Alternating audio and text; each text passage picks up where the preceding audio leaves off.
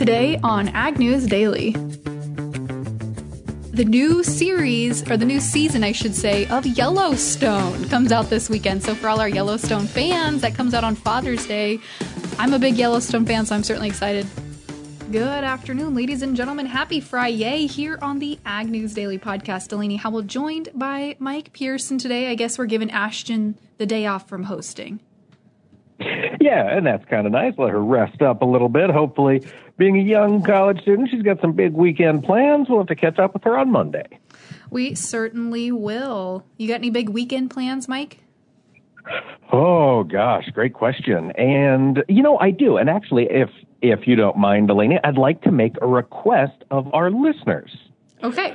So, a lot of our listeners know I work for Zaner Ag Hedge in Chicago, and Zaner, you know, we have Ted Seifried on quite a bit. And uh, what we like to do at Zaner is is we consider ourselves educational brokers. We want to teach people about the tools that are out there in the markets. So I'm putting together a video lesson series on how options work, buying and selling call and put options, because a lot of folks yeah, it's a really confusing topic. You're buying or selling the right, but not the obligation to buy or sell something at a fixed price in the future. It's weird. So I'm trying to explain it a little bit. And this got me thinking I bet there's a lot of questions about the tools related to the futures and options markets that people have. And so I would say if you're listening, if you've heard us talk about something on Market Monday that makes you scratch your head and go, just what the heck is that? I want to hear about it because those are the kind of things that, that we'd like to answer. We've got a great team of brokers. I'd like to put a little video together, maybe a, a little lesson, and hopefully, you know, help people make sense of all the tools that are available to us. So if you've got a marketing question, it can be about anything, uh, drop me an email. Uh, my email at Zaner is mpearson at Zaner.com. Let me know what you're thinking. And uh, I'm going to start working on that this weekend. Delaney Howell. Oh, that will be good. I will look forward to watching some of that. Yeah, well, hopefully it'll turn out okay. We'll see. I'm doing a lot of production work myself, so folks, uh, don't hold me to very high standards. I am not Michael Bay. No, probably not. How about you, Delaney? Big weekend plans? Uh, so we actually bought a house and are closing next week, so Whoa. we're going to be packing. Yeah. Whoa! Congratulations. Thank you. I kind of like didn't want to announce anything because I didn't want to jinx it, but I think we're in the clear now. So. That is fantastic. So, did you get a house in the country, in town? Where you live? We actually got a house on a golf course. Um, for those of you that are familiar Whoa. with Iowa, specifically central Iowa, right on 330 as you're heading towards Marshalltown. So if you came out through Altoona Bondurant on 330 heading towards Marshalltown, there's a really cool golf course called the Harvester. The Harvester. Yes, which yes. is actually the number one golf course in Iowa. So I'm I'm a golfer. I'm not sure if we're going to get a golf membership. We found out it's private, so not sure if we're going to get a membership, but I'm a golfer, so I'm kind of excited about living on a golf course. I think it seems very like romantic and cool, sophisticated. I don't know. But yeah. And if you live on the golf course, Delaney, you can always just walk on and play That's as long as they don't what get I figured too. Yeah. Maybe don't say that publicly. No, maybe not. Mm-hmm. Maybe we should scratch that part out. just kidding. But yeah. Well, I tell you, well, that is exciting, Glennie. Congratulations. Thank Buying you. a home is uh, is a lot of fun, and I guess I've got news. We're finally getting the feed yard sold in Grinnell. Oh wow! Lots of lots yeah. of things to share today. Then yeah, last uh, last piece of the divorce process coming to an end. So How exciting. exciting! exciting. Yeah. Mm-hmm. Yeah. Well, I tell you what else is coming to an end. Here's an awkward segue. the divorce of the American driver from the ethanol industry. They're coming back together, Delaney Howell. It's a it is a, a, a re unification. Re sure. Sure. I was trying to keep the marriage thing going, and I couldn't remember what was it called. Reuniting. People redo their vows. They recommit. Oh yeah. I don't know what that's called. You know. That's a good question. Yeah, well, whatever it is, hmm. that's what's happening. We've got news that uh, ethanol production continues to increase. We saw EIA release their data, and this last week was the highest production of ethanol in the past 12 weeks. Now, that sounds awesome, and it's a great step in the right direction, but we are still 22% below production levels of the same week last year. But this came with another piece of good news in that we are bringing down ethanol stockpiles. So while production is slow to ramp back up, part of that reason is because we had continued to produce ethanol as people quit driving, and that ethanol has just been sitting in tanks around the country. And now it is starting to get brought back in and is being blended And so ethanol stockpiles have come down to their lowest level since early January.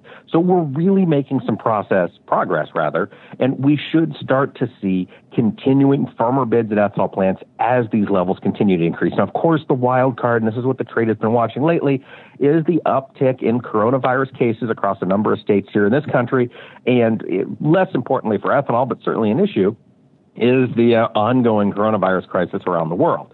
So these are things we're going to have to keep an eye on. There was talk that Mexico might be interested in importing some American ethanol. We also might see China import some American ethanol with prices uh, as low as they have been with the weakness in the U.S. dollar. All of these things point to a little brighter picture for ethanol with the concern hanging over our heads that, you know, if COVID comes back, people might sit in their homes again. So that's the news right there. Well, I've got some pretty big headline news. Mike, are you ready for this? Always. Okay. So Bloomberg reported just this morning that China is going to be speeding up U.S. farm purchases after they've had some secretive talks in Hawaii, of all places. Apparently, we saw Chinese and U.S. officials have been holding talks in Hawaii this week to talk about the U.S. China trade deal. Very excuse me, very secretive. I don't know of a lot of other news outlets that had been following this or even knew this was going on. But US equities rose at this recent news. But essentially, it sounds like they were talking a lot about how they can make good on their promise to buy more purchases. I believe that Trump's personal relationship with President Xi was also brought up, especially with the release of that Bolton book. So, I don't know. I thought that was interesting, and I think it really shows. It's very telling to see really how much goes on behind closed doors that we have absolutely no idea what is going on. Yeah, and so do we know who the Chinese were meeting with? What members of the administration or of the uh, of the ag industry were they talking to over there in Hawaii? Yeah, we don't know that really for sure. Um, I think, don't quote me on this, but I believe U.S. Secretary of State Pompe- Mike Pompeo was there, uh, as well as some of China's other top foreign policy officials. Uh, Robert Lighthizer, I don't want to say definitely wasn't there, but he wasn't there at least for the whole thing because we know he was testifying earlier this week in Congress about this trade deal. So maybe people of Congress knew, and that's how this story got out. I don't really know. Okay. Well, you know, hopefully we didn't have any flash sales of China making purchases of soybeans today, but hopefully next week we'll start to see those come back in and, you know, we can kind of start chewing through this soybean stockpile. Yeah, but they need to, I mean, drastically pick up on especially soybean purchases, but really just overall purchases to meet their phase one farm goals. Yeah, oh, absolutely. And manufacturing purchases. I mean, China's way behind on this phase one deal.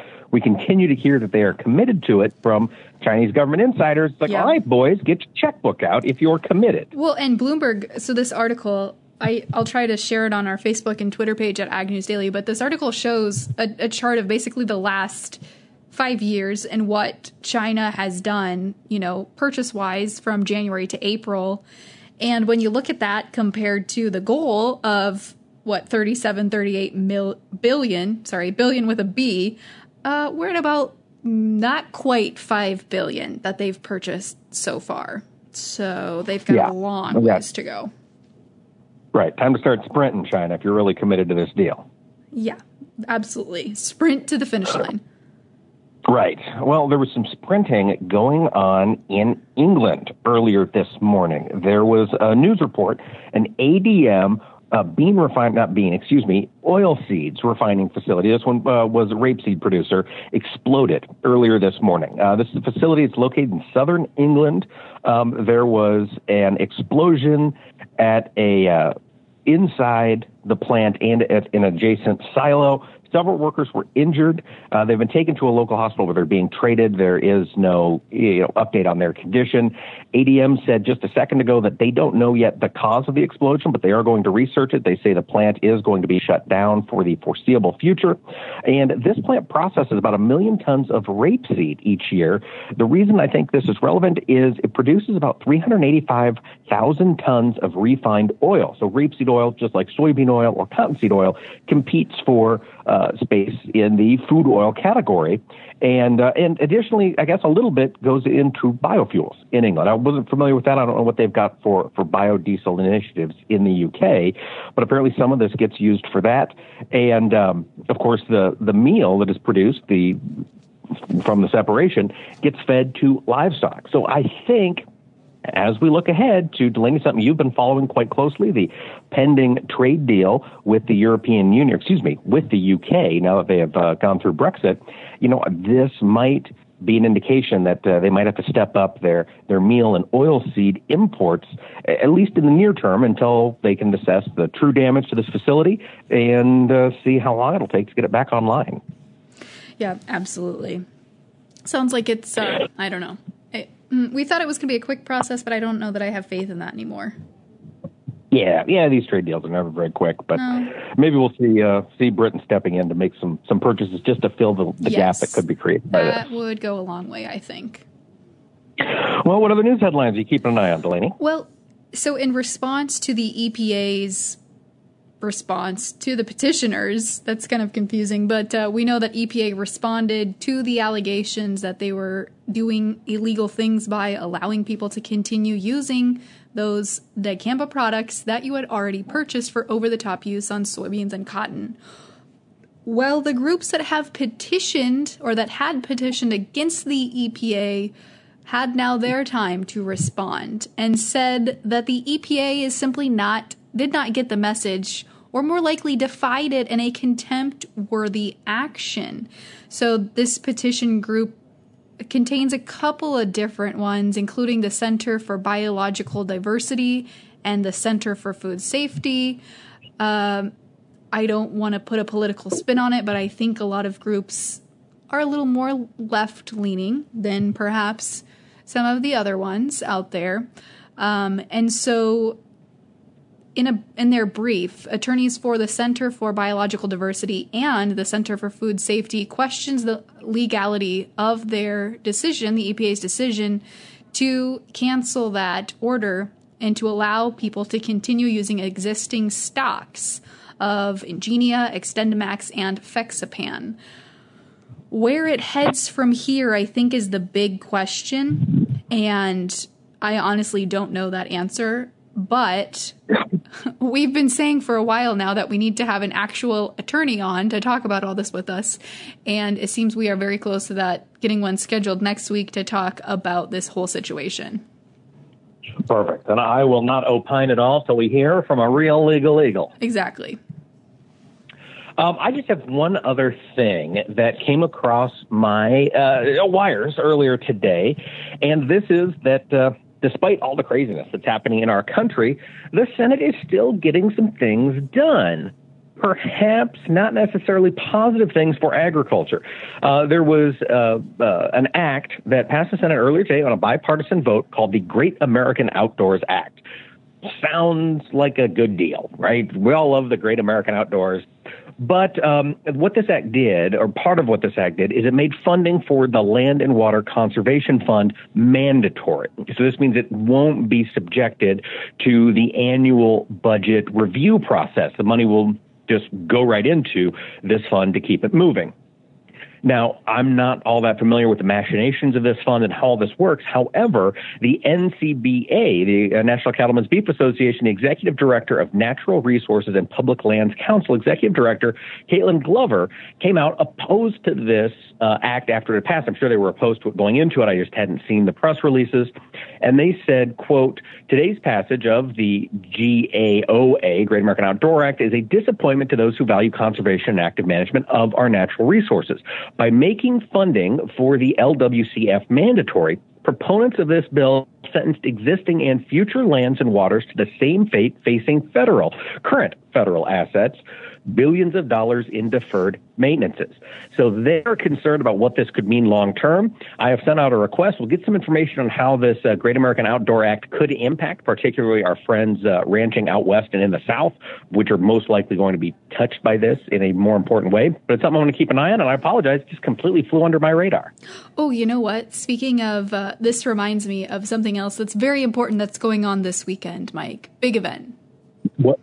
Uh, big event, big event. Well, today is Juneteenth, the Yes, ending of slavery in this country. You're what right. other big events are going on, Well, Delaney? it's Father's Day because my dad texted me and he said, Oh. "Do you know? No, this isn't it."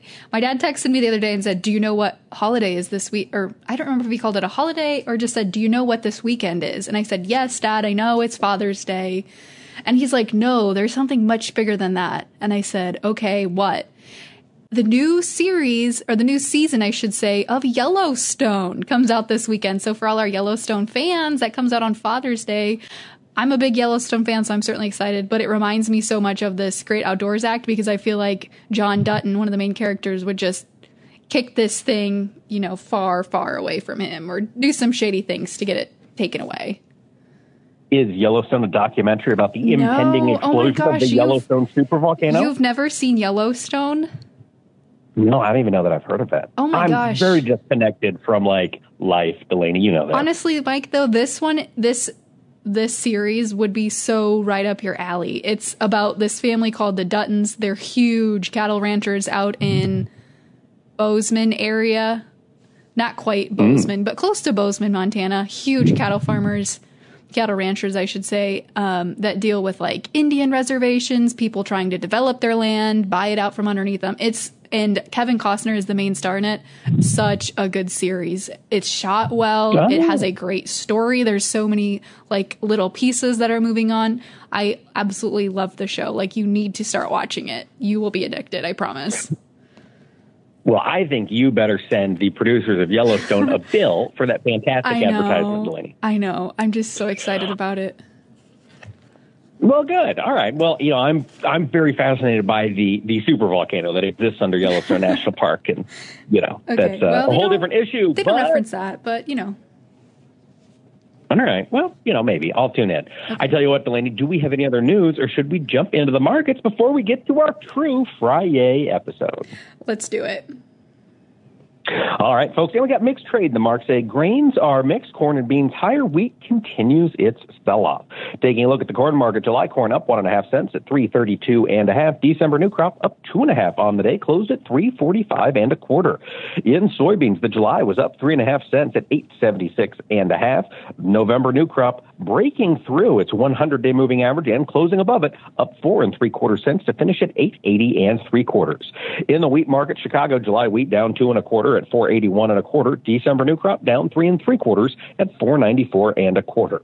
Looking over at the livestock markets, uh, we were mixed to start the day. However, both live and feeders and hogs ended up closing lower. August live cattle down 70 cents at 95.40. The October contract down 55 cents, finished at 98.85. In feeder cattle, the August off 42 and a half cents at 132.55. September down 37.50 to finish at 133.87.50. And in lean hogs, the July contract down a dollar 45 at 48.45. August off 67 and a half cents, closed the week at 52.80. In dairy, that rally is continuing. Class 3 milk, June up 8 cents at $21 even. Poof, July up 75 cents, closed the day at 21.18. We're finally back to levels where dairy farmers are seeing some profitability. That's good news, especially for our next guest. The presenter on this Friday is our friend, Tim the Dairy Farmer. Hey kids, Tim here. As farmers, we get bored easy. So a lot of farmers drink. And when farmers drink, things happen. Amazingly, some of these farmers have made it into the Guinness Book of World Records. I'm not suggesting we all go out and kill a 12 pack before filing our taxes, but it might make us all get more creative. I'm sure the world's fastest man, biggest plane, or smallest writings on a grain of rice were all well thought out plans to be successful. And then there are the others, the records broken by farmers. A man in New Hampshire recently broke the world's record for the largest pumpkin ever grown in North America. His pumpkin was 2,528 pounds. Holy cow, that's a big pie. Imagine all those guts.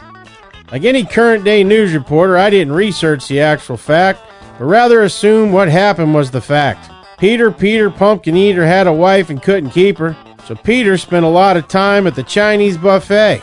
Last Halloween, Peter got home late, and his wife got so mad she threw the jack o' lantern out the second story bathroom window. It landed on the ground by the septic tank in the drain field. Well fertilized by Peter's Chinese food buffet outings, the pumpkin grew to world record status. And that's a fact, Jack.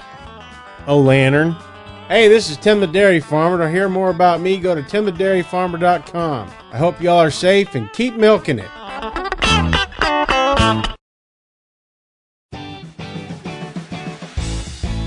Hey guys, in case you didn't know, when I'm not here hosting Ag News Daily, I'm helping out with the Iowa Farm Bureau's Spokesman Speaks podcast. If you're from Iowa, you're probably familiar with the Spokesman newspaper, which has the largest readership of any ag newspaper in the state of Iowa. The Spokesman Speaks podcast is an extension of that newspaper, reaching farmers and ag professionals on the go with the stories that matter most. In this week's episode, we have Iowa Secretary of Agriculture Mike Naig talking about state COVID 19 assistance for livestock farmers. We also have Chris Norton, a former college football player who experienced a paralyzing injury on the field and was once given a 3% chance of regaining movement below his neck. Well, Chris beat the odds to walk again, and his inspiring story has plenty of lessons that we could all use right now. You can find and subscribe to the Spokesman Speaks podcast in your favorite podcast app or go to iowafarmbureau.com slash podcast.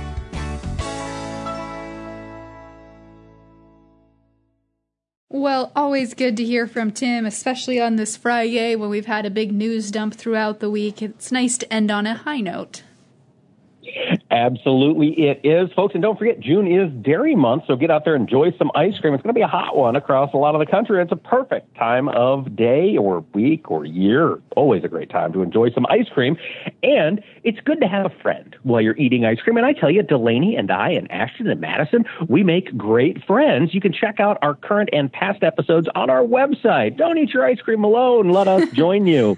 Um, uh, visit agnewsdaily.com and visit us on social media. Just search for Ag News Daily on Twitter, Facebook, and Instagram. With that, Delaney, should we let the people go? Let's let them go.